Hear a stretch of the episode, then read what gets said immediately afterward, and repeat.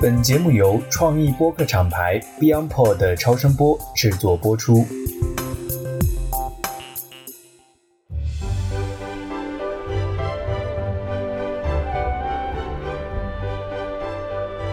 大家好，我是直立行走的锤总。我们的 Boss 会算卦的第二期跟大家又见面了。上一期呢，我们祝大家开门大吉。那这一期呢，我们会继续聊聊2024的一些有意思的事儿。可能大家听说的比较多的呢，是所谓的离火大运或者叫九火大运这类的信息呢，在各种各样的媒介中呢都被谈到。但是呢，除了这个已经快被说的这个烂大街的九火大运之外，其实呢，还是有一些其他对于每一年它的走向应该做如何判断的一些历史上高人所做的预测。我们今天就会重点请孟老师和菲菲老师呢，跟我们一起聊聊一个很专业的东西，叫做黄极经世。这其实是玄学中非常牛的一本书，在差不多一千年前，也就是北宋年间，这位很厉害的当时的理学大师就已经把整个天地运转的规则做了一番推测，然后呢，每一年、每十年一直这样展开的时间维度都有相对应的《周易》中的卦象来与之相匹配。这样呢，大家就可以从所谓的年卦或者十年卦等等，对此刻和过去未来一段时间中的一种走势呢，做一种对应性的判断和参考了。首先，我想请二位老师来给我们介绍一下这个《黄极经世》这本书和以及它的这个作啊者。好，那个锤总刚才有提到的这本书啊，《黄极经世》呢，它的作者北宋的大医学家邵雍。邵啊，雍，邵雍。那邵雍是什么样一个人呢？他其实呢，从小对易经相关的都非常有兴趣。嗯成年之后，也自己去云游四方，各处拜访学习这个易学相关的知识。嗯当然，他的品德也非常高。后来呢，就有一个机缘，他在这个自己的云游过程当中碰到了易学方面的一个大家，就是成团老祖的第三代传人李之才。陈团老祖是道家中被传说为神仙的一 位睡仙，大佬，对，对对，活了一百多岁。啊道家把它供为是睡仙嘛。睡仙啊、 啊，这个很多人一听就很开 心。但我就觉得还蛮好玩的。其实睡觉就是一种很好的养生方 式，啊，对对 对，我最近就是睡不着。对吧？现在年轻人就是心里面事儿太多了，压力太大了，睡不着觉。谢谢你啊，还把我归为年轻人。谈到睡觉了啊。那这个呃，李之才呢，觉得这个邵雍是可造之才，就把那个成坛老祖的很多的易学相关的礼法，以及对这个人世间的预测之术，传给这个邵雍。嗯，那邵雍后边呢，就自己研究了近三十年的时间，嗯然后就将他所学和在自己的生活当中所悟的很多道理，然后写成了这部巨作。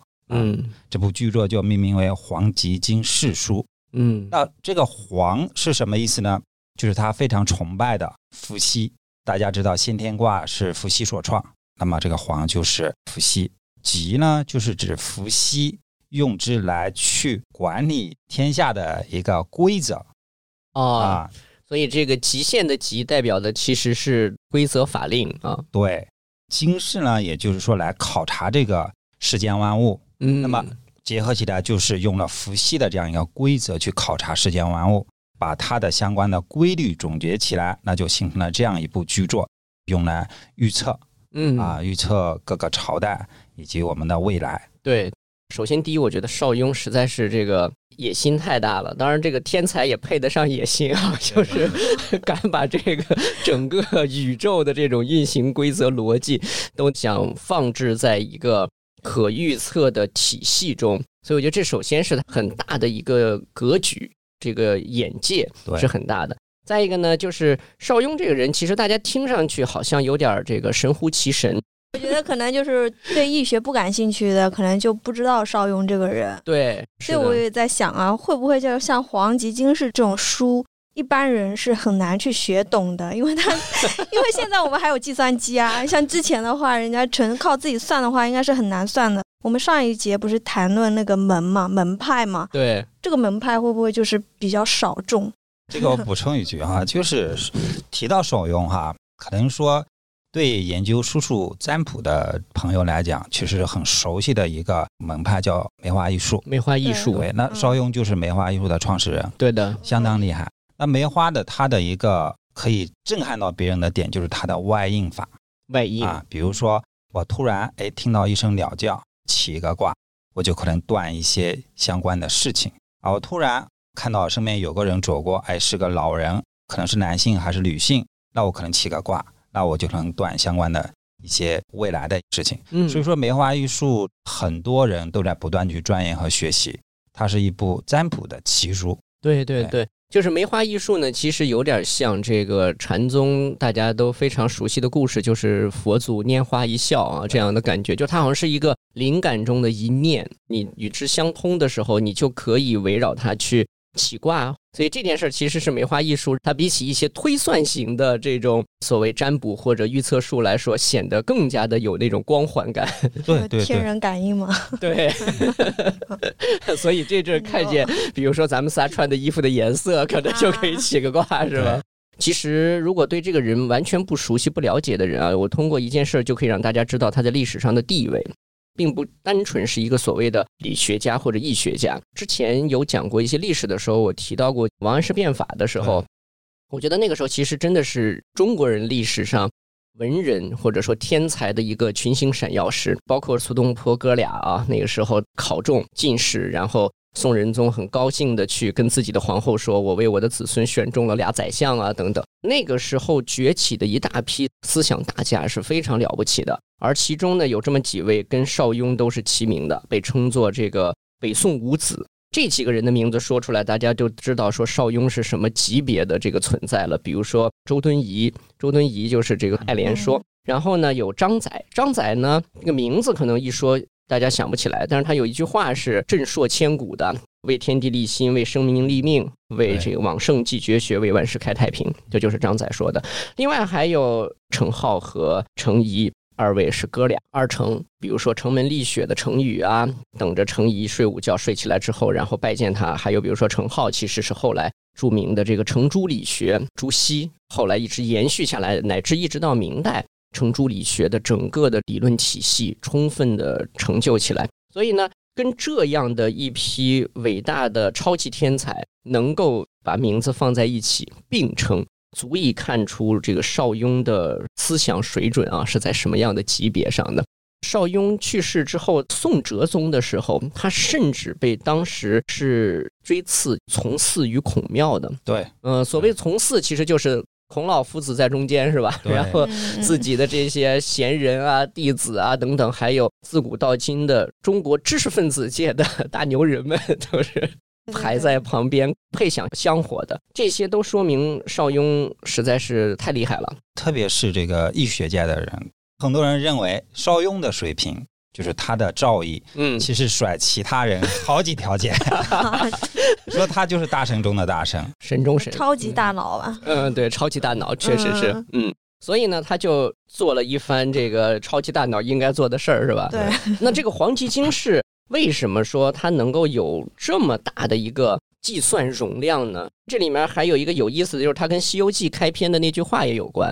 嗯有《西游记》开篇说：“盖闻天地之数有十二万九千六百岁，为一元。”就元始天尊的元，对，十二万九千六这个数其实就是来自于邵雍的这本《黄极经世》这块儿呢，其实就是作为那个黄极进士的这本书的里边的主要内容了。嗯那黄极进士它其实有这个十二卷六十四篇，嗯，那其中的六卷的三十四篇讲的叫元会运势，元会运势，对，是计算这个时间的。嗯，那么一元就等于万十二万九千六百年，嗯这个其实是一个轮回，这个是很长的很长的一个周期。邵雍呢，把这个时间用四个等级来进行划分之后，他又把伏羲的六十四卦拿过来，去与划分好的这个时间进行相配。嗯那他把其中的乾、坤、坎离四卦去掉，剩余六十卦，嗯，然后配到这个元会运势当中。那我们要知道哈、六十甲子是一个轮回，我们天文学上的公倍数也是这个六十。对，那我们当代哈所处的这个阶段是什么呢？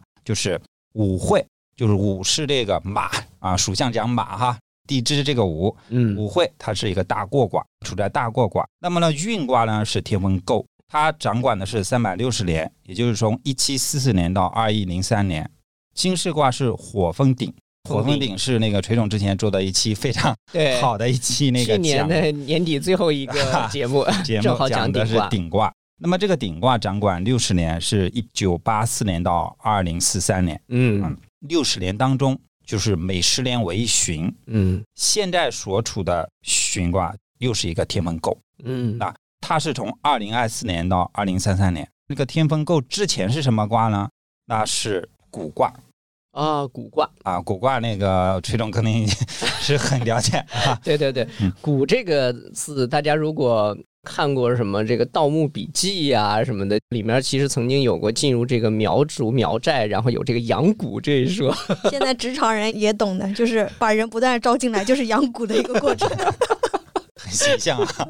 对对对，这个讲古卦，我觉得对菲菲老师不太友好，因为她对虫子有敏感症。 对，但是职场的这种我是懂的。 对对，刚才孟老师介绍这些的时候，大家其实可以听到一件事儿，就是它不光是在时间维度上的层层叠加，更重要的就反映咱们之前提到过，中国古人一向以来的生命观、宇宙观其实非常的立体性，就它从来不会从某种单一的层面去对某一件事或者某一个时代去下结论。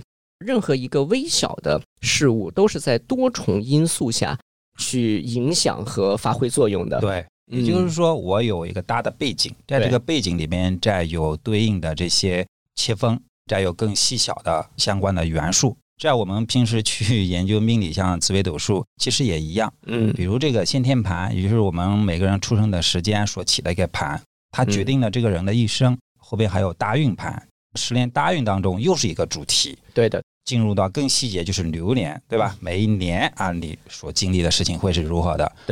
所以我可以理解为黄极金世的话，它其实是对整个宇宙天地去看一个先天的一个卦的运势。对整个我们所在的这个宇宙，从它一一构成开始，本身就预设的嗯一个基本的逻辑和规则，在这个体系之下，能量是怎么演变和叠加的？对，嗯，所以呢，这个我们就接下来说说这个古卦啊，因为大家其实可以对照过去的十年，因为古这个卦很有意思啊。咱们刚才说养蛊，养蛊这个东西呢，其实多少应该都知道，你看招把人招进来养蛊，对然后呢要让它内卷，对，它然后一定要卷卷，然后最后留下来的那个就是，哎， 所以古卦第一呢，就是它存在一定的所谓同类的这个争斗，就是它一定要有一个竞争性。所以呢，它非常讲这个所谓像成王败寇啊，或者说是嗯增加这种激烈的竞争啊等等，这是一方面。再一个呢，我觉得古卦很有意思的地方是，古人说怎么就会生蛊？那一个地方怎么就会开始生虫了？那大家可以想想，我们的这个比如说厨房，或者说一些角落为什么会生虫，就是那个地方长期不打理了。嗯，所以呢，其实古人在看古卦的时候，就有一个想法，就是一个世界或者说某种规则运行的时间很久，大家好像都默认它了，太这个一帆风顺啊，或者很平静了。在这样的一个长期运转，没有人去在意它的所谓这个隐秘的角落的这种情况下，哎，就会生蛊。所以呢，蛊本身也意味着说要把隐秘的角落昭然于世，然后呢去清理打扫它，也代表着说要经过一番的所谓这个混乱，对吧？ 就是要把被你刻意的或者无意间隐藏的一些问题的边边角角，要把它能够彻底的做一番清理。那所以呢，这个大家也可以看看是不是跟过去十年中的一些变化啊等等会有关系。然后呢，第三件事儿呢，其实这个蛊这件事儿呢，最直观的就是像虫啊，还有像比如说病毒，对吧？这样的一些有毒性的东西，所以这个其实是最典型的了，病毒肆虐呀、等等，是吧？所以现在到最顶峰了嘛？因为我感觉好像大家都卷不动了，说我要躺平了。哎，就是大家对卷这件事儿其实开始产生新的观念了，就是还要不要卷下去，或者还是换一种方式去理解所谓竞争。我觉得这个其实就是过去这个股的这种达到一个状态之后会带动的所谓反思。其实我觉得反思就很像是人对自己思想中的那些隐秘角落的一个打开，嗯，那大家其实深有感触。对，过去这个三年疫情加上疫情后一年对我们社会的冲击，嗯崔总所提到的一个词，我觉得非常好，就是清理。疫情爆发这三年，其实大家都很难的，对吧？当时这个医疗啊等方面啊，对于大家都是有一种期待感。清理这个词呢，我觉得很有意思，因为我们讲中医的理念和西医的理念是有很大的不同的一个点，在于说西医是去杀，就是你有病毒，我要把你干掉，嗯，同时它有可能把人体的正常的一些有用的这个细菌啊，对甚至细胞啊，都产生一些影响，是对吧？那中医的理论呢，就是清理。伟大的这个，我认为也是大神中的大神哈，张仲景嗯在，汉代的时候，他写的巨作《伤寒论》，伤寒对，论，里边我们称之为经方，经典之方。它里边的一味汤药叫大青龙汤，那么嗯，正好我们现在也是甲辰年的嘛，就是龙年青了龙嘛，嗯，对，它几味药的配伍就是让你体内的这个病毒啊，帮你清理出去，它嗯不会去杀，嗯，就是我让你随着我的汗液排出我的体外，嗯我人自然就好了。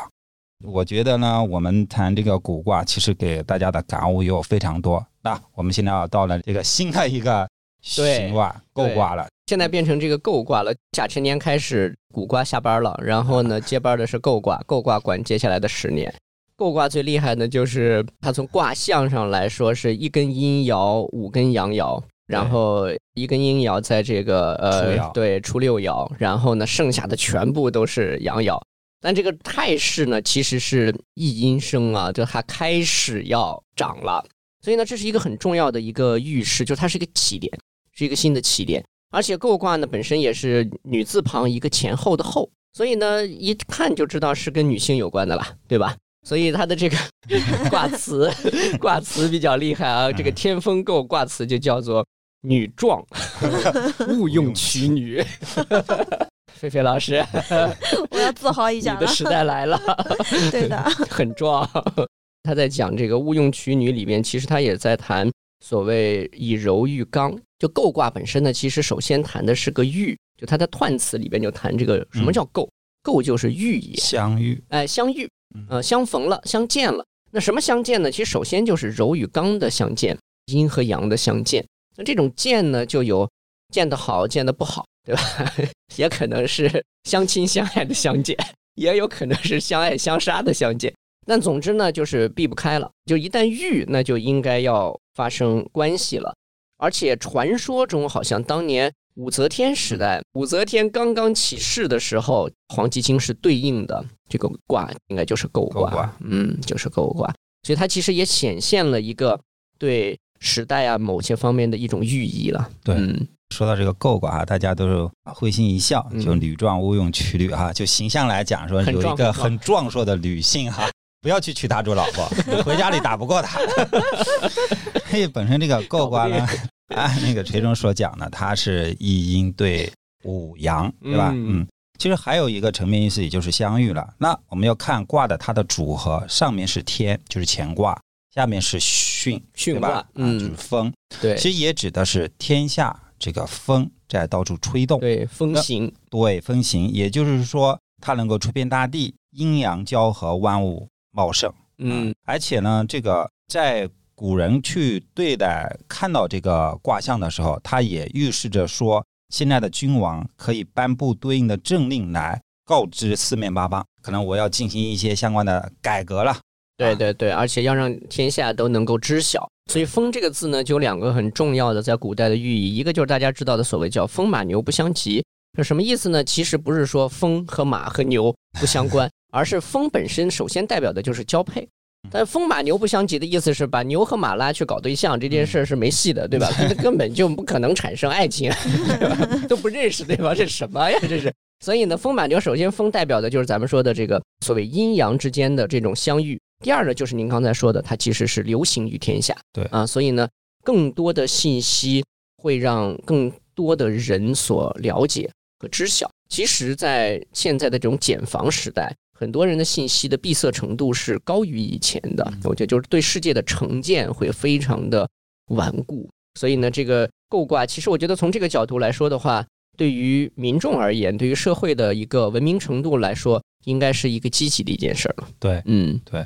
所以呢，我们就要说说今天最重要的主角就是这个年卦了。年卦呢是丰卦，丰收的丰啊。孟老师，我觉得很有意思的嗯地方就是，刚才咱们不是说是鼎卦嘛？鼎卦是整个的这个大的这个运啊。对。当时讲顶卦的时候，我说顶其实就是个锅碗瓢盆的事儿，就地心拿来做饭， 然后做熟了之后这儿断了那儿折了，然后吃不上， 急得要命。最后终于还是成功的，大家这个分天下之食了。那风卦有意思的地方，其实它也跟吃有关啊。从它的这个甲骨文来说呢，它下面是个豆字的豆嘛。豆这个东西，如果大家经常去博物馆去看青铜器，就发现豆其实就是一个容器。那么豆的上面呢，哎，好像这个装满了，感觉像是很丰盛的物品。对，就是能够在自己的这个饭碗中获得它的所得。鼎是容器，我等着来给我 装食物了。那呃风来了，对吧？对很丰盛，什么都有。那本身这个卦的它卦辞来讲呢，它叫风亨啊，亨通的亨亨通的亨，嗯王甲之勿忧，益日中。什么意思呢？就是说嗯，君王啊，王要过来了，可嗯能要我们在我们这边举办一些祭祀啊、嗯这样的仪式，我们不要去担心。然后呢，是在这个中午的时间，日中嘛是最为合适的，直译就是这样去翻译它的。嗯但从这个卦象上来讲，古人呢会有一句这个对应的那个卦象的解释，它是像一首诗一样，怎么说的呢？叫嗯“古镜昏暗好几年，一朝磨明是月圆。嗯君子谋事逢此卦，时来运转喜自然。嗯开啊，心了就是这个古代这个镜子一般是铜做的，对吧？嗯就放了很多年，有很多灰尘在上面，就昏暗不明，拿着照哎也照不出自己啊。然后呢，就是来了一个工匠，我帮你磨一磨哈，把它嗯磨得很亮、磨亮了。啊，像月亮一样这个圆啊，还有亮。嗯所以呢，说我们要占一件事情的时候，占到这个卦呢，啊，它是一个时来运转之意，非常好的一个寓意。嗯啊所以分卦这个呢，本身来讲呢，它是一个吉卦。所以作为连卦来讲，我们想这个大部分的事情都是向好发展的。嗯嗯嗯，菲菲老师。孟老师说的这个磨镜子这个事儿啊，让我突然想到一个，就跟心理学关联很强烈的。就我觉得，你看他这个诗里边，其实就是对镜子的这个比喻非常有意思。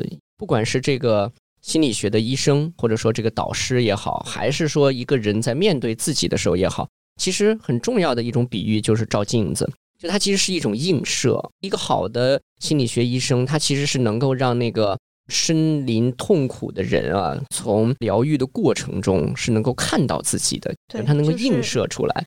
投射嘛。有很多时候，我们有一些东西，当局者去看的时候，没有办法去察觉出来一点问题，嗯但是在跟人别人相处的时候，会把自己内心的一些想法投射出来，也是刚刚您讲的这个镜子的一个方面吧。嗯嗯嗯但是对于这个雷火风卦，它不是像那个竹子一样，是一个是正卦，一个是离卦嘛？对啊、，有人说它这个卦，它是就是一个像竹子一样，是内在是空的，外边是实的。啊嗯，因为，boss 请说话。因为嗯会有这样的，就是感觉好像到了这个时代，大家都很富有了，就是很多物质的东西你都不缺了，反而内里会觉得非常的空虚空虚，啊老空虚了，对，嗯老对空对虚了。孤然独后寂寞冷。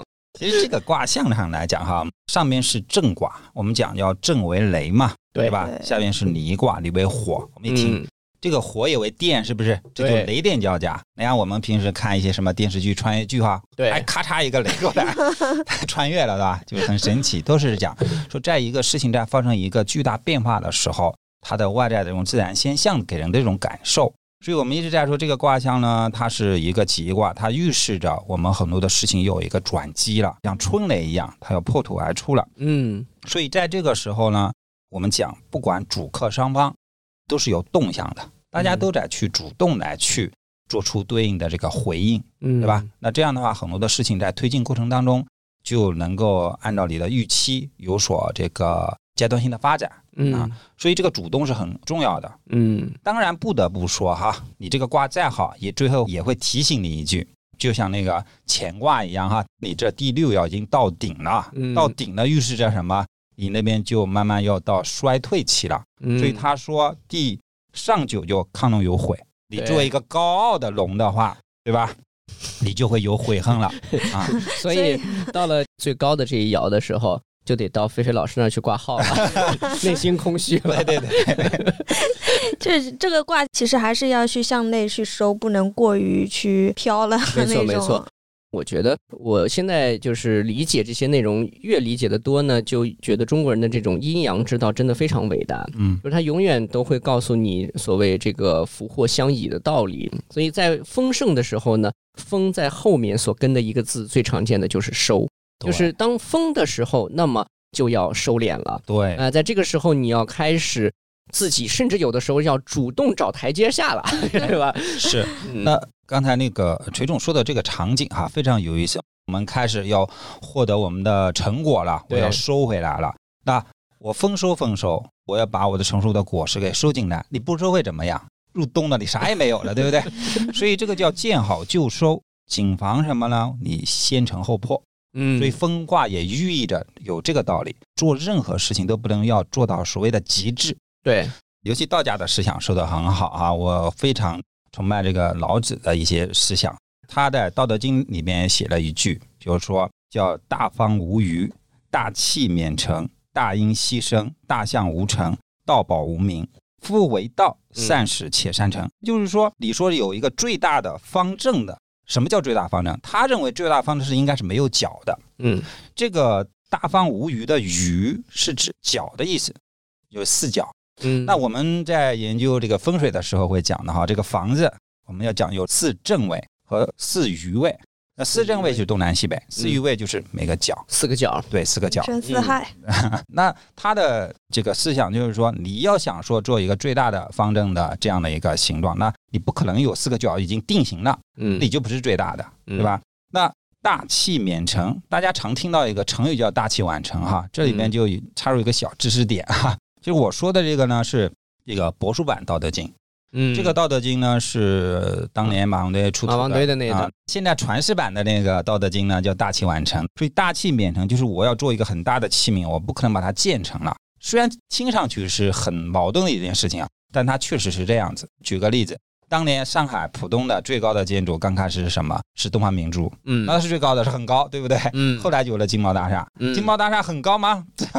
来，我再给你来个环球对对金融对中心，那环球金融中心已经很厉害了，嗯大家都谈那个风水的事情，也谈了很多，对不对？对好，我再给你来个上海中 心，对吧？那对更高的，我们没有最高最大的这样器皿，所以你对不要去想象着你建出了一个是最大的器。所以大音希声呢，就是我最大的声音你其实是听不到的嗯啊，就像现代科学所讲的那个超出人耳朵的听的那个赫兹的那个波段，吧？对你是对对你是根本就听不到了。对，那大象无形，也就是说很大的形状，它是不可能具体有一个形的，对对吧？那么道宝无名呢？它的意思就是说，最广大这个道，那它是低微无名的，我嗯们不能把它捧得像神一样，对它其实是融入于这个世界万物当中，它就是很常见的，嗯对吧？嗯嗯嗯大家以这样的一个心态去看它，没错，所以古人给我们的思想就是说，我们不要去所谓的讲到追到做到最好，做到极致，嗯我，们要见好就收，对啊，这让我想到我前段时间接的也有几个客户也是这样，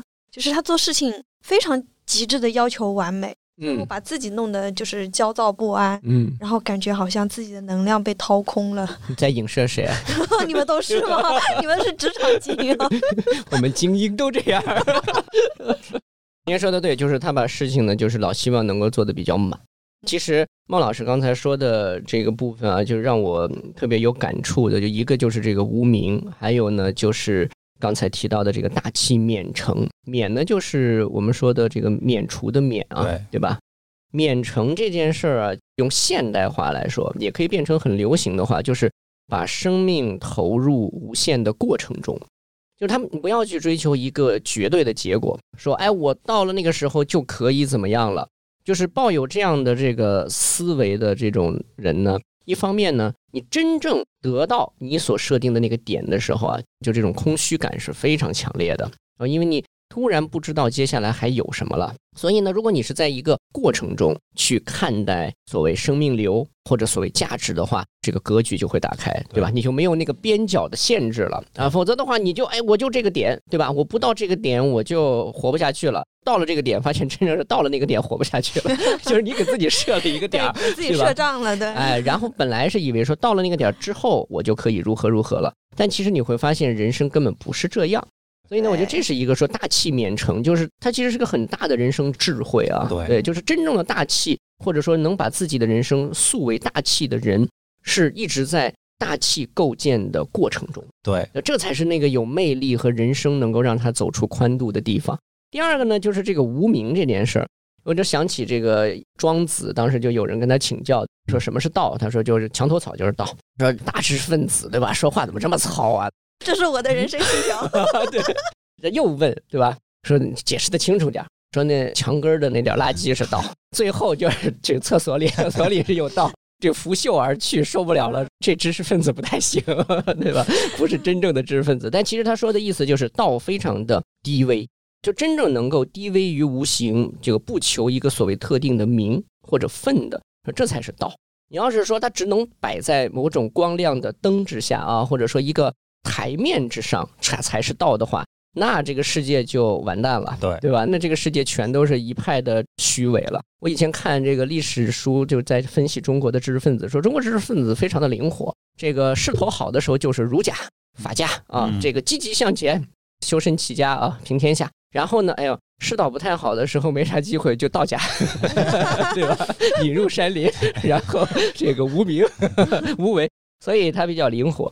刚才菲菲老师说这个风啊，就是说它有可能像竹子呀什么，它也有这个寓意，也就是说这个中空也是代表说你自己选择的是一个空虚的状态，还是说你天然的就把自己给它空掉？对啊，就这其实也是中国人的一种处世的哲学吧。对，啊、就是你自己的选择在哪里。但是呢，在风这里，其实可能就透露出这件事儿。您刚才念的它卦辞里边，他也说这个叫做一日中嘛，对吧？就是太阳在正中间的时候，光明正大的把事情展现出来。但是呢，日中也就代表着说，接下来嗯，是下半场了。对，对吧？第二阶段要来了，对所以呢，大家必须得主动的去转变、去适应它，否则的话，你可能就咱们说的这个“风而不收”就是有可能出现的了。对，它那个卦辞里面还有一个叫“日中见斗”，哎，日中见斗，哎，日中见斗。然后这个呢，我是觉得挺有意思的。嗯我们紫微斗数里面，它有一个太阳的一个星星，就是化忌的，嗯所以呢，它会有这个太阳的光辉被遮蔽的一个象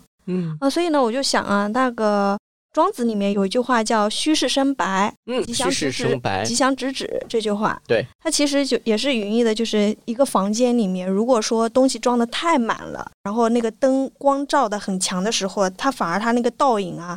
影子就会很大，对不对对？是的，是但的如。果说一个房子里面它是比较空的一个情况的话，只是一个蜡烛，也会显得这个房子非常的光亮。嗯这个其实我觉得影射到我们大家在新的一个阶段去做这个自我的一个心灵疗愈的时候也是这样啊，因为现在的那个信息化会有很多很多的声音进到我们身体里来，对我们需要去把一些东西给它屏蔽掉，就是向内去收，去看自己内在的一些东西。您说这个太好了，心里的东西装进来的东西太多，你那个能量越强，投射下来的阴影反而越大，对是吧？对对，你 应该先把那个家具给它搬出去，先让屋里先给它敞亮腾一个点地儿，它方。才能自动亮起来，搞个大平层，然后去看风水。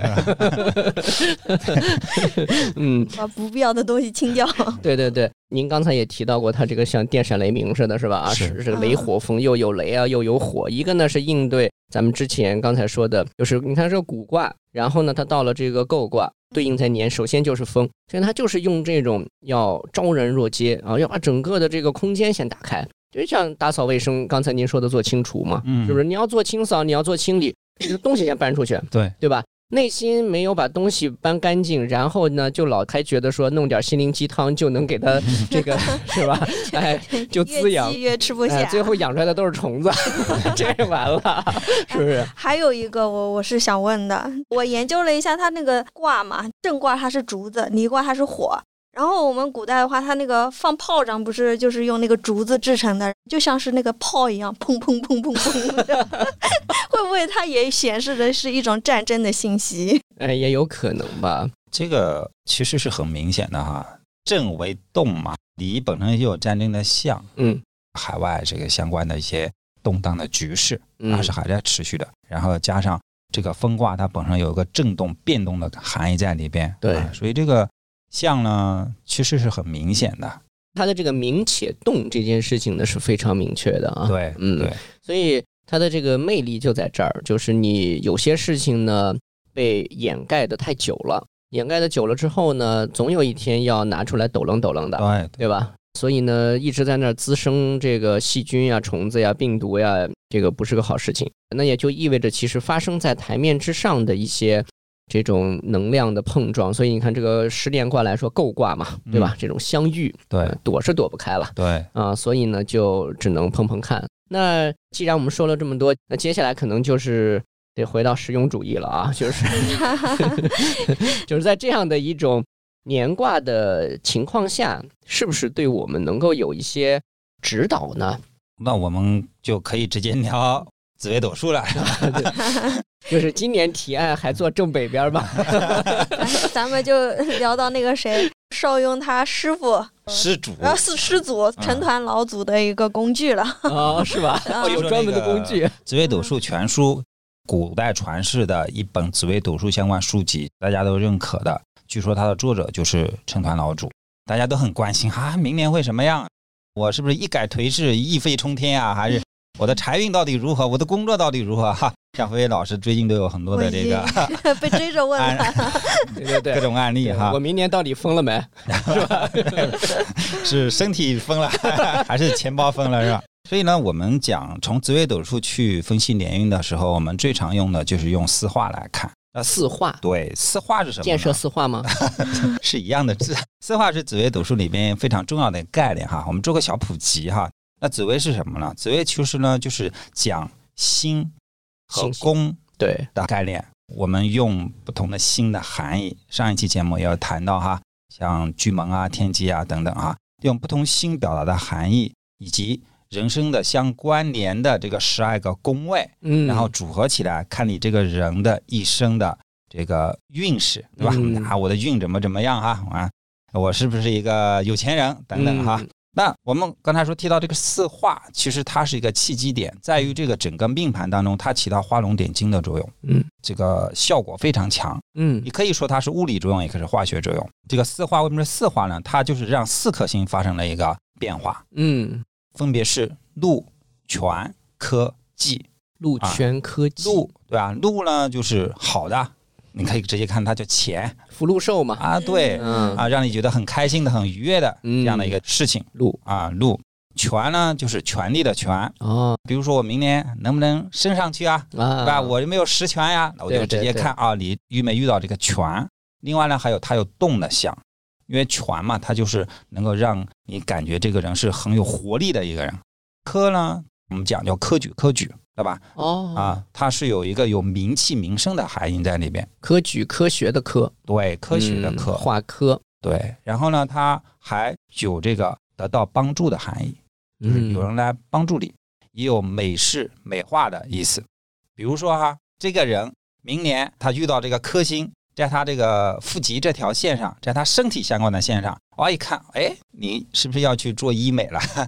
就是它有一个美化的意思。 啊我是看过一些盘，哎，很明显上面有一些其他美的星出来了。啊又有科的信息出现了，当然还有一些可能是有刀的这个信息在上面，那就是你去做了一个相关的这种偏手术的医美了，是吧？嗯，它就是组合性的来去读取相应，这就是科。厉害，那这个忌呢，就是大家都会比较怕的一个化，四化当中的这一化型，忌他就讳的忌对己心，它就让你会产生纠结感，啊，就让你不爽，破财了他不爽，工作上呢遇到难题了，没有达到自己的计划目标不爽。嗯啊，遇到小人了不爽，身体出问题了不爽，嗯都很多会跟这个忌有关系。嗯好，那我们再讲这个一年的四化，这个四化是由什么来产生的呢？它是由这个天干，啊，要看这一年的天干，嗯天干嗯上一次我们那个做年运的那个节目的时候，有大概的讲解过。对嗯嗯，就是哎我们画什么什么是吧？对对对，但这一节呢，我们就是再详细的讲一讲一些跟实际的一些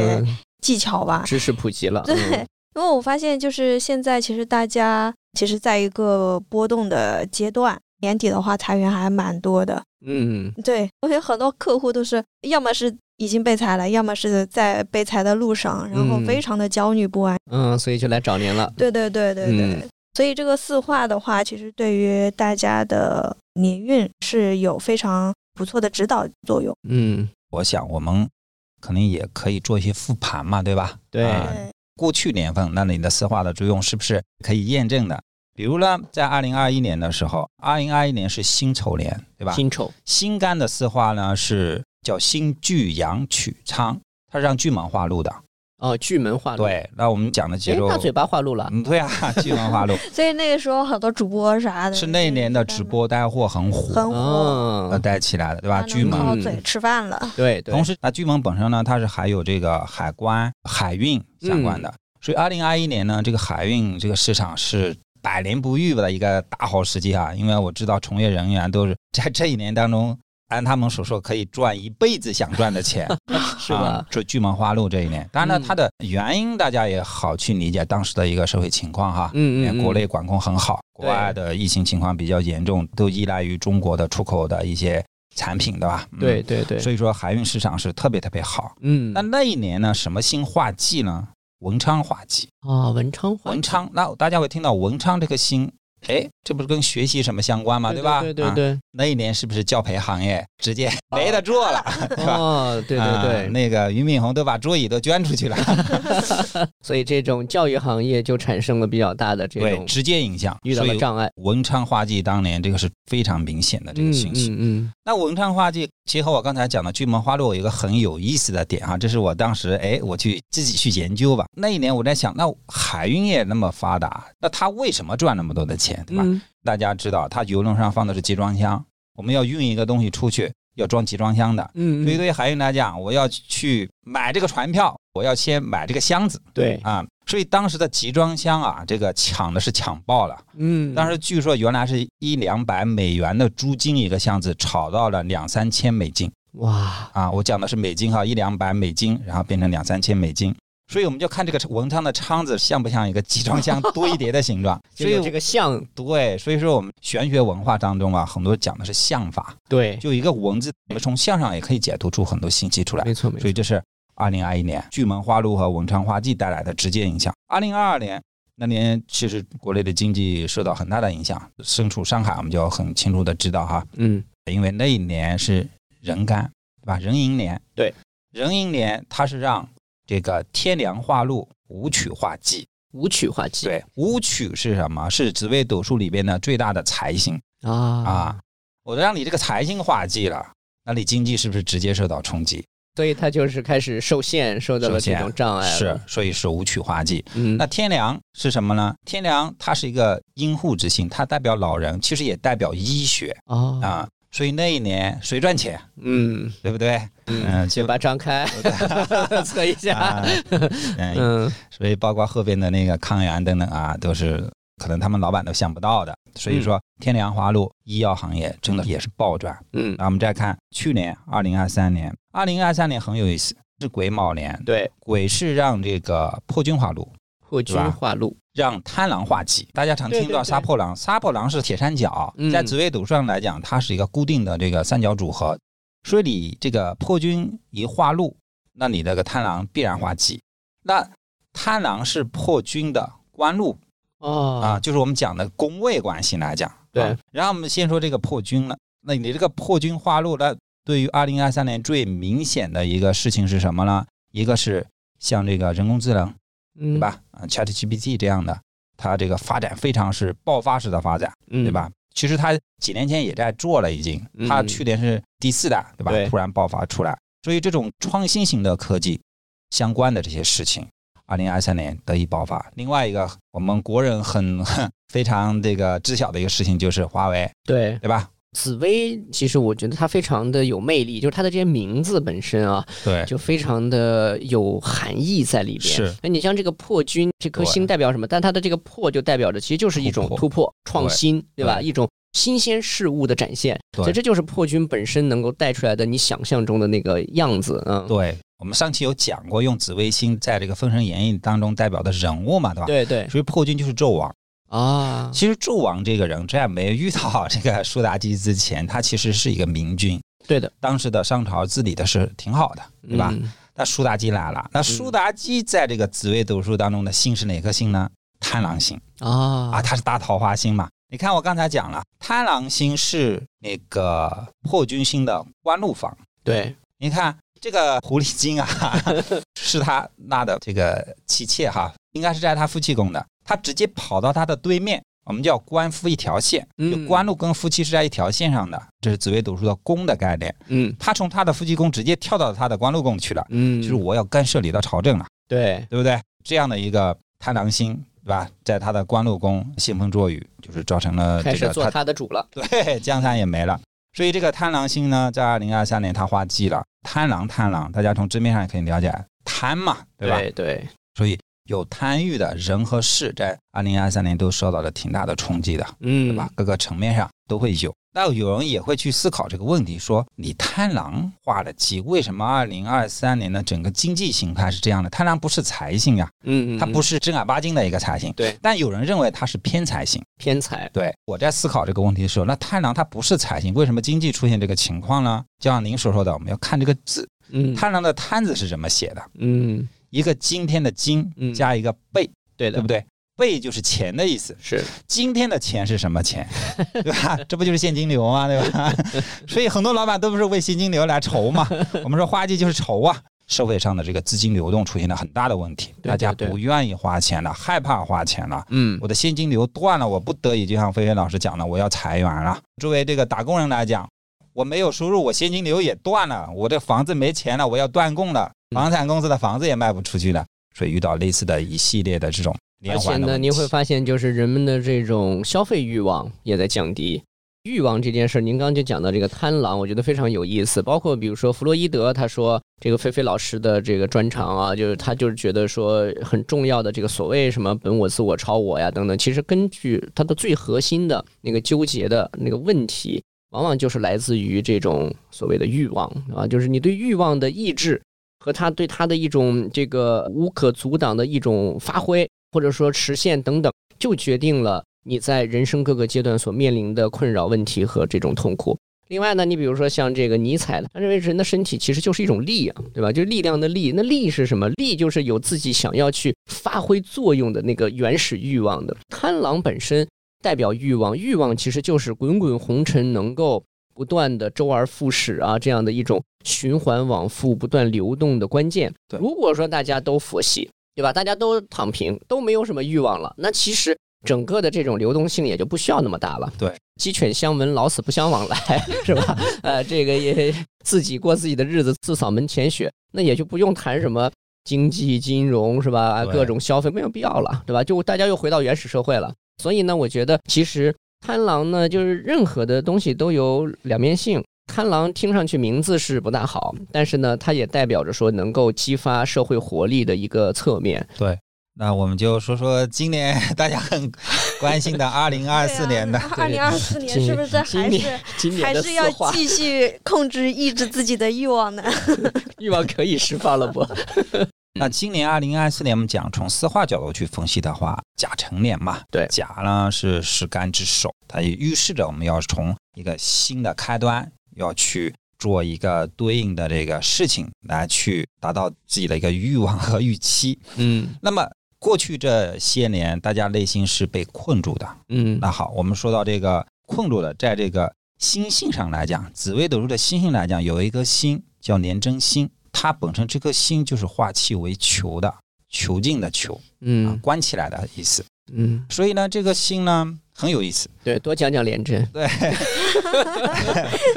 年真一听感觉好像是年节的那种对新鲜减震啊，嗯减震啊、多好的心啊嗯对吧？你，看这个名字上啊，按菲菲老师讲的，他一看这个人很好，很好相处，而且为人作风很正派。嗯那反而这个星在这个，比如说我们说的《封神演义》当中，它代表谁呢？它代表大奸臣费仲。哦，非洲所以说呢，古人对这颗星它有个口诀是什么呢？叫“廉贞一药，性难明”。一药就是星耀的药。廉贞这颗星，它的品性是没办法说得清楚的，就是可好可坏， 随环就是境而定。 亦正亦邪嗯。它既是小白兔了，又是大灰狼嗯， 啊！而且有的时候呢，它还想自己吃掉自己。 所所以以说他话注意 啊， 说不定屋里就有廉贞啊。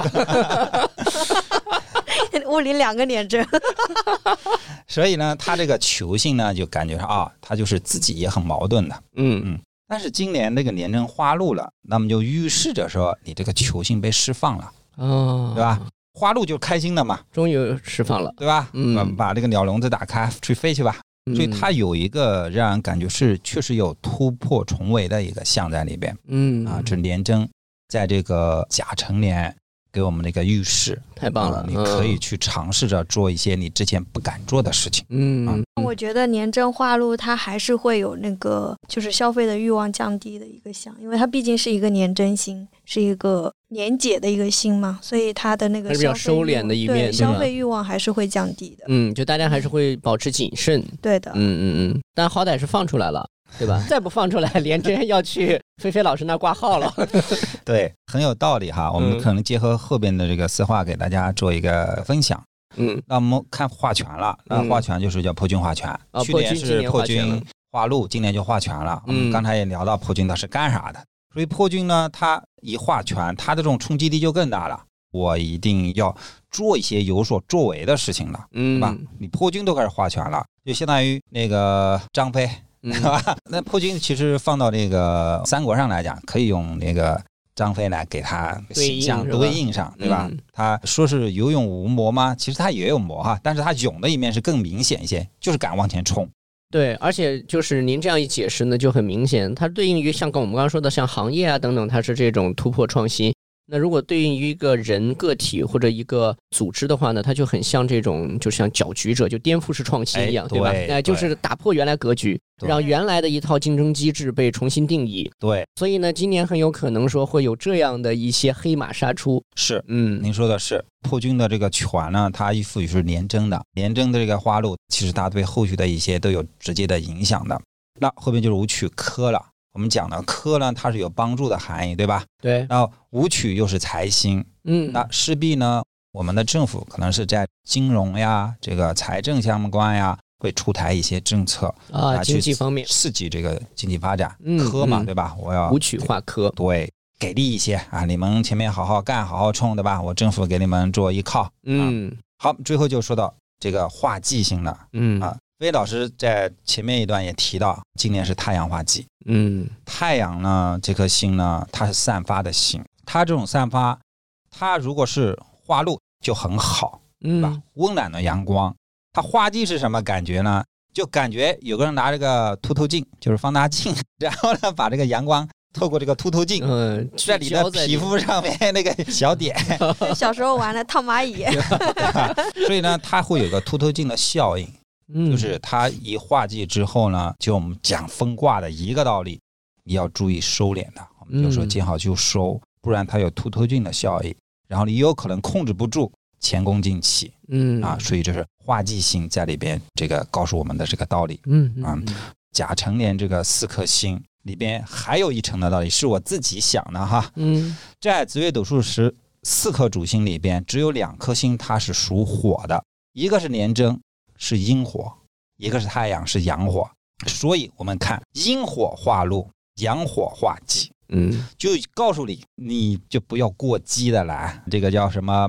用小火炖汤，这个汤里面的味道才更浓，是不是？啊啊，这你个一上来就来个大火，比喻得真好，嗯，把你汤都烧干了，嗯你还想喝什么汤，对吧？那个鼎里面还是空 的，比喻的太好啊了，所以我们讲呢，你的风卦也是这样，你想丰盛，我们得慢慢来，但是你得有动作，你嗯不能干等。所以这是我去思考的。你看，一个阴火，一个阳火。那古人在做四化的这样的一个，我们讲去设计的时候，对，他把很多的道理，不光是新的含义，包括嗯五行啊等等啊，都考虑在里边。确，实确实，而且您刚才这一段，我觉得非常的精彩，就是通过四化呢，其实可以给带大家带来非常多的提示。今年是一个新的甲开头啊。但是呢，它又来到了风卦。风呢，其实代表的是这种盛大，啊咱们刚刚说丰盛的样子。我觉得这里其实有一个寓意呢，就是说这是一个新的起点，对但这个起点不是从一个一穷二白、一无所有的地方开始的起点，它恰恰是在这个风的这样的一个地方做起点。所以呢，这个时候这个起点本身就要求重新开始起跑的人，你应该是在那个风的基础，在那个前提下去考虑这个起跑怎么跑。对对吧？所以呢，这个破局恰恰是在拥有一定的基础这样的条件和风的这样的一个状态下，你怎么去破局？所以这件事儿就跟我之前我们在这个新的系列叫《那片海》，嗯在讲中国品牌出海，里面就讲到这件事儿。我自己做品牌这么多年，我就觉得说，中国品牌其实是在今天这个时代，可能才真正开始认真的修炼所谓的内功。就其实，在很多的新兴品牌那里，我都听到过类似的论调啊，就是对一些西方的现代营销科学的一些东西有点儿不以为然。比如说马斯洛心理模型，比如说大家觉得老掉牙的这种所谓四 P 这样的理论，但是恰恰是这些东西，我觉得今天才真正有价值。对，在你的整个营销的构成的因素层面，到底你的一个有机的组合和结构是什么样的？这件事儿以前呢，生意好的时候，猛打猛冲的时候，不用去考虑。包括说咱们说这个巨门画路的时候，嗯来巨门给我吹嘛， 对吧？哎，你喷嘛，你喷完了之后我就卖嘛。最后发现喷出来的都是人家把粉丝收走了，然后你呢就说赔本，可能最后连吆喝都没赚到，对是不是？给人家去当嫁衣。所以呢，我觉得真正今天修炼内功的时刻到了之后呢，连真的这样的一个，您说它是阴火对，就是练内功。对，对吧？小火慢炖，你得把自己的这个肉真的得炖熟了，你才有那个所谓风带来的这个咱们说收到这样的一个结果。否则的话呢，很有可能炖了半天，要么是夹生的，要么呢就是这锅肉被人家给端了， 这都是有可能的。然后第二件事儿呢，就是这个阴火跟阳火刚才很精彩的这个对比，我觉得有些时候可能我们会叫做急切而不可得呀、嗯就是太急于说赶快、尽快的能够收复失地，所以有些时候在动作上就会非常的激进啊，或者说尝试去做更多的这种所谓您说的突破。对，嗯，但这个时候呢，其实菲菲老师您刚刚说的这个中空的这种感觉，我觉得也很有意思。就你会发现雷火风这个卦，雷和火呀都是能量系，对，它其实是一个空的东西，对对吧？你说你把雷给我收起来，你把火给我存起来，就这件事不存在嗯对，它是个中空。所以呢，这种东西就意味着它也有一些听上去很宏大，但有可能缺乏实质的东西。是，对吧？所以其实雷火风的里边就也有一个需要具备这个所谓辨别的智慧这种能力了，否则的话呢，看着雷声很嗯大，贸然冲进去之后呢，最后。被雷劈了也说不定， 我觉得是吧？ 这这对个有可能的对。所以呢，这个呃阳火这个方面，大家还是得捎带着注意点儿啊，就是对不要这个过于的激烈，对否则有可能把自己就给 电进去了。我觉得是有这个可能对的。嗯，既然这样呢，最后其实我们就给大家一些具体的建议了啊。一好方面，刚才菲菲老师也说，现在有这种比如说裁员呀，面对很对大的这种事业发展压力啊，或者说前途不太明确，那这个时候我觉得风卦里面您刚刚说的那个把镜子磨亮嗯这，件事就有意思了。是对？吧？就首先还是要审视自己，对就你到底能干点什么，对吧？对你自己的能力、价值、有自信的地方到底在哪？要找回自己的核心竞争力这个事儿，于人、于企业、于品牌，我觉得都很重要。对啊、第二呢，就是是不是有一些行业机会，您觉得从玄学上，从咱们说的四化呀等等来说，是可以给到一些建议的。可以啊。其实呢，我们在这个每次讲联运的时候，多少会涉及到这个对行业的这方面的那个分析。我们说到这个年征的时候，它还有一个含义，在当现代就是用的比较多的，就是它有个精算的含义在里边。精算，精算、哦就是它这个星呢，就是我们不叫算计，对对对，我们连呃不是我们连 针漏了，就是 年 真，啊连针嘛，一向都是对，嗯，为世界操碎了心的这 种是吧？所以这个星它本身呢是有这种算计算的含义在里面，所以预示着我们在这个二零二四年啊，涉及到这个计算机计算呀、人工智能啊等等哈，嗯大家可以去想象，嗯相关领域又是一个会有一个很大的突破，嗯，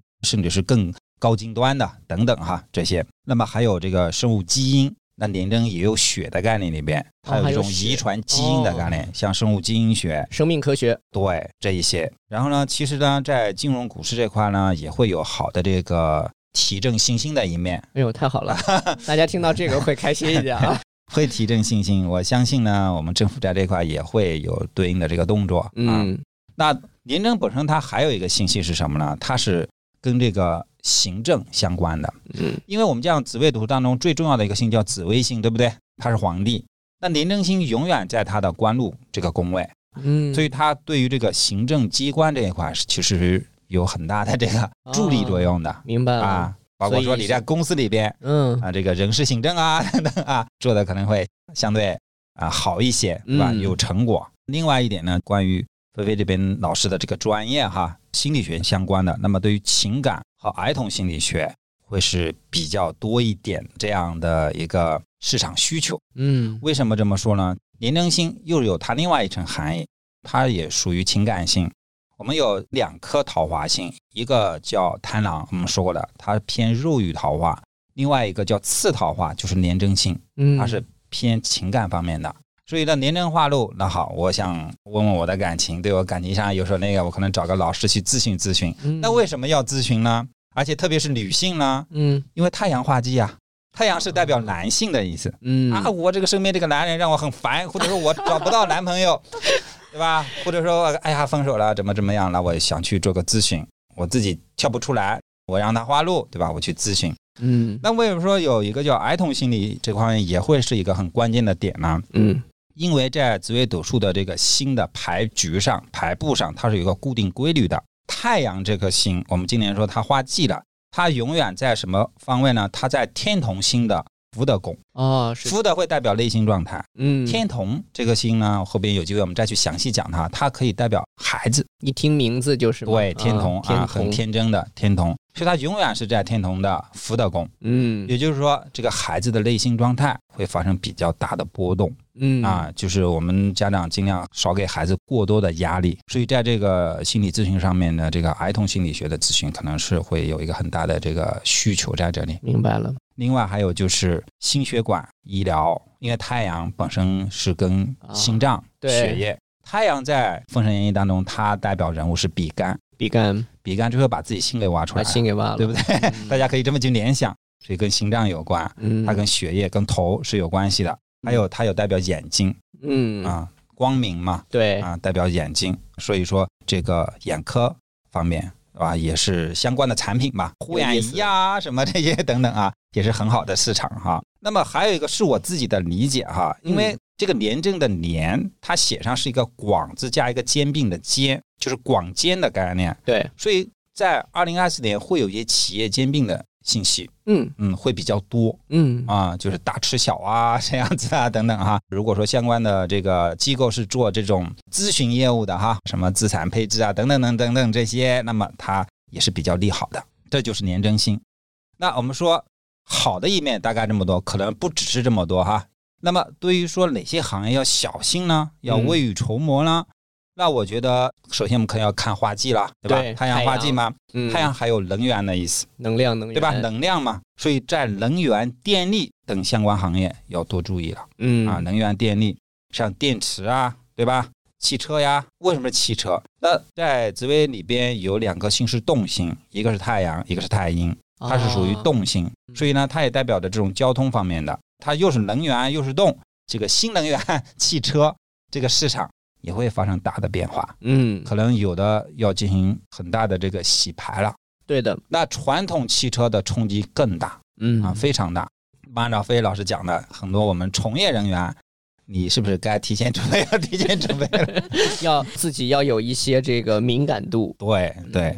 那还有一个太阳，它是发散，对吧？它有传播的含义。嗯要说到崔 总的传媒行业，嗯对吧？就敬而慎之，很多的 可能更你也啥是结合一下，然后变成黑马好重重哦我重我围了。我去做心理咨询吧 情感咨询算了我们有时候也开玩笑讲哈，那我们这一年当中，我们找很多的明星代言人要注意啦，不要找男明星或者找的男明星 要注意他的言行举止啊，对对对不要塌房啊。太阳化太忌阳为男性，对吧？嗯所以说呢，就要小心一些，因为男人等相关的事情给自己带来的损失。嗯啊，男人这些年真的是太不招待见了啊， 怎么混成这样了？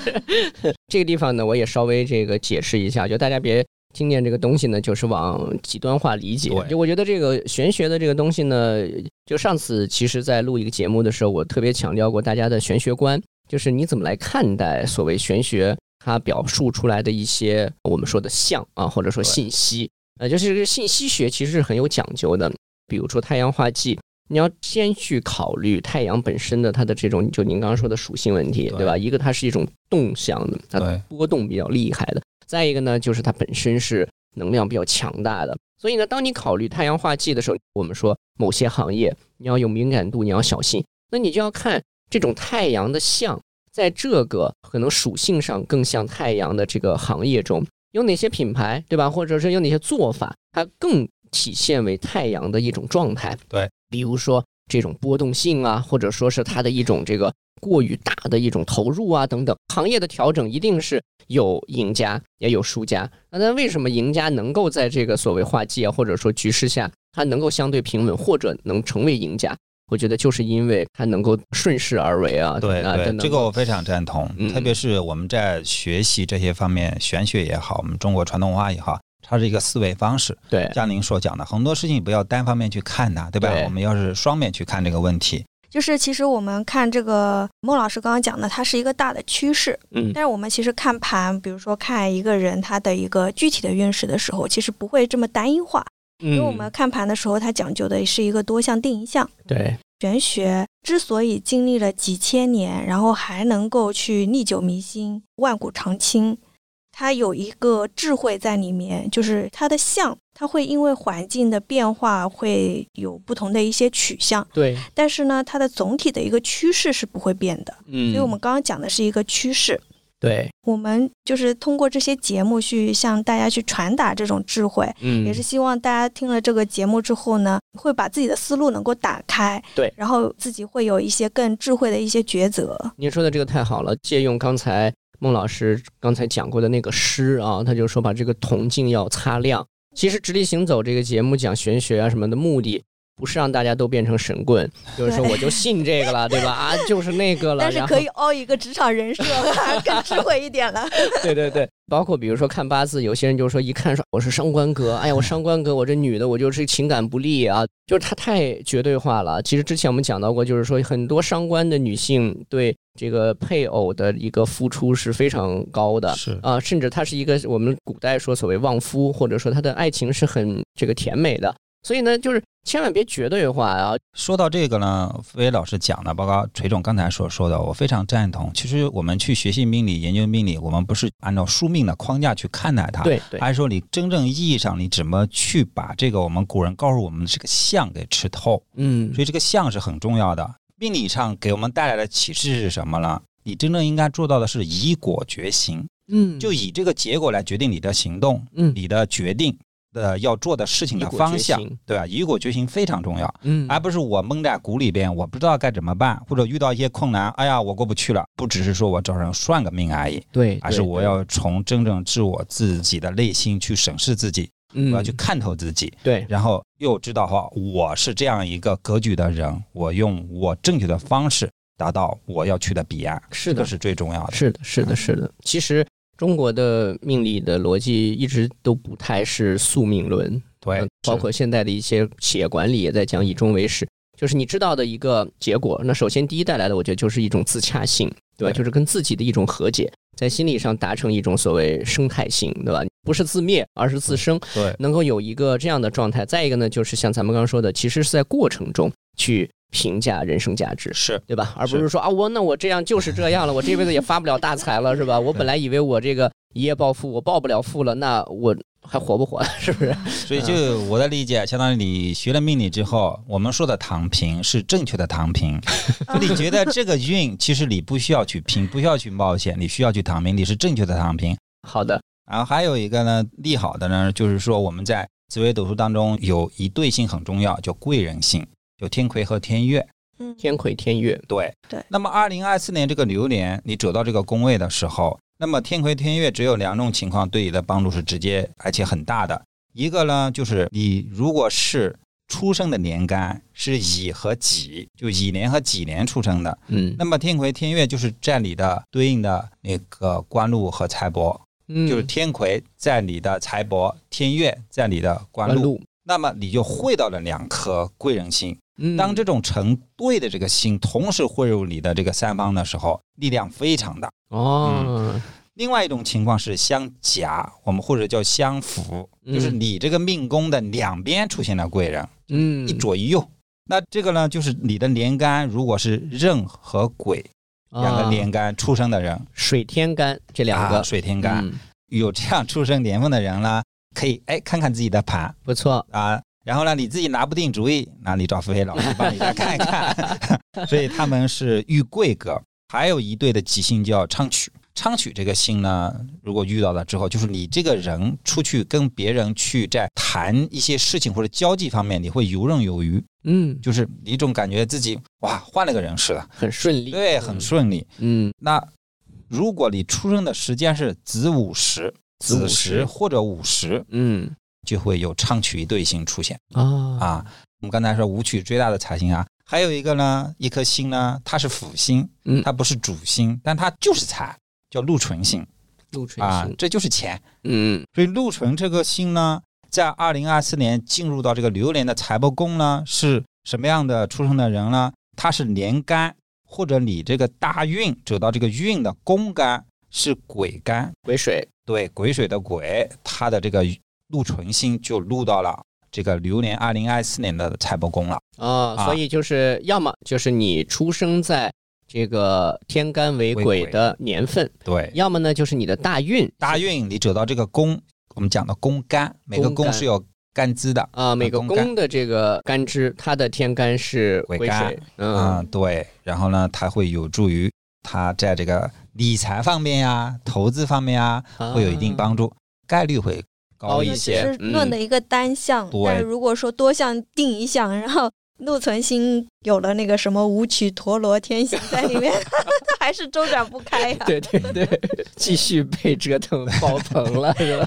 没机会， 嗯好，说到你能赚到钱了，那投资方面要注意的是什么呢？如果你是丑时和巳时出生的人，丑时和巳时的人，空星就会走到你的财帛宫或者嗯命宫了。啊，那这个空心，我们讲叫空劫，不要轻易乱投资嗯，啊。要谨慎股，市你也尽量要小心，嗯尽管可能会向好，你去买股的时候也要注意。 ，OK，打啊水漂了， 今天其实我们重点的输出了几个关键点啊，第一就是这个风卦怎么去看待风卦，一方面就是丰盛。然后这个电闪雷鸣的啊又有火，对吧？一派这个光明而动态极强的状态。可是呢，在这个里边，大家要知道正处在某种转换期。所以呢，第一做事就是这个太阳化忌要注意；第二呢，就是要见好就收，就是要有谨慎的心理。在这个前提之下，修炼内功的去看待这个所谓的丰收。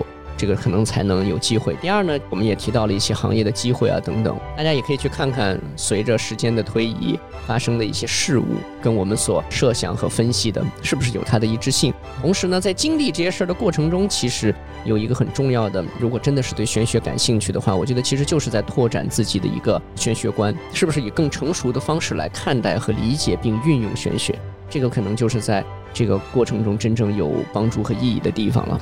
那我们这期节目就到这里，谢谢二位老师，希望大家能够有一个丰盛的甲辰年。希望大家在二零二四年能够破局成功。对对对，那我们这期的节目就这样，谢谢大家的时间，咱们下期见。下期见。嗯会